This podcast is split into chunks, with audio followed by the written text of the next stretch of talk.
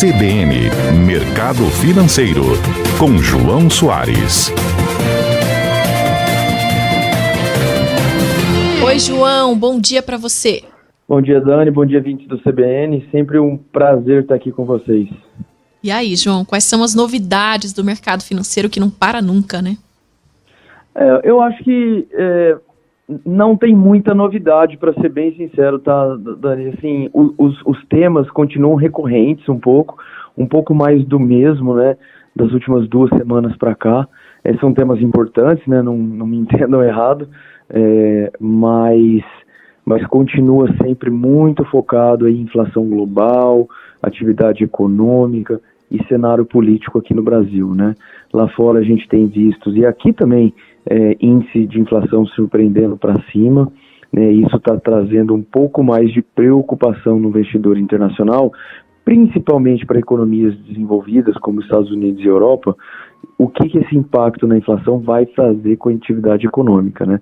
É, pessoas já comentando aí, saindo algumas notas sobre possível recessão nos Estados Unidos, né, apesar de, de, a economia americana estar tá em pleno emprego, com uma atividade bastante forte, essa alta da inflação vai desencadear uma alta de juros por lá que já começou, é, e essa alta de juros combinada com a inflação pode ter algum impacto na atividade econômica. Né? O objetivo da alta de juros é um pouco esse, né? frear a, a, a atividade econômica para poder frear também a inflação mas é difícil tirar um pouco o pulso de quão grande vai ser esse impacto. Então as pessoas estão passando a se preocupar um pouco mais com isso. Aqui no Brasil a gente continua um pouco a bola da vez, vai. É, né, a gente olhando um cenário desse de inflação alta, isso, isso reflete muito bem para empresas é, de commodities, né, que é o caso de Petrobras, Vale, é, entre outras, outras né, que refletem muito a nossa economia, né, Dani? E, e com isso a nossa bolsa tem se beneficiado um pouco.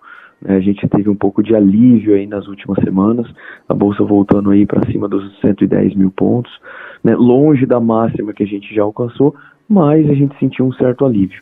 E isso está refletido também na cotação do câmbio. A gente viu aí o dólar né, nas últimas duas semanas sofreu um pouquinho, voltou acima dos cinco reais e agora está de novo aí na casa dos 4,75.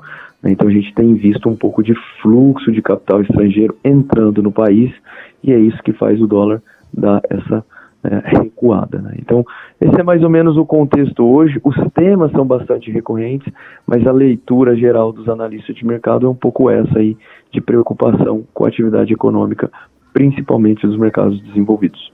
João, obrigada pela sua participação. Um bom dia, bom trabalho para você. Eu que agradeço e até semana que vem.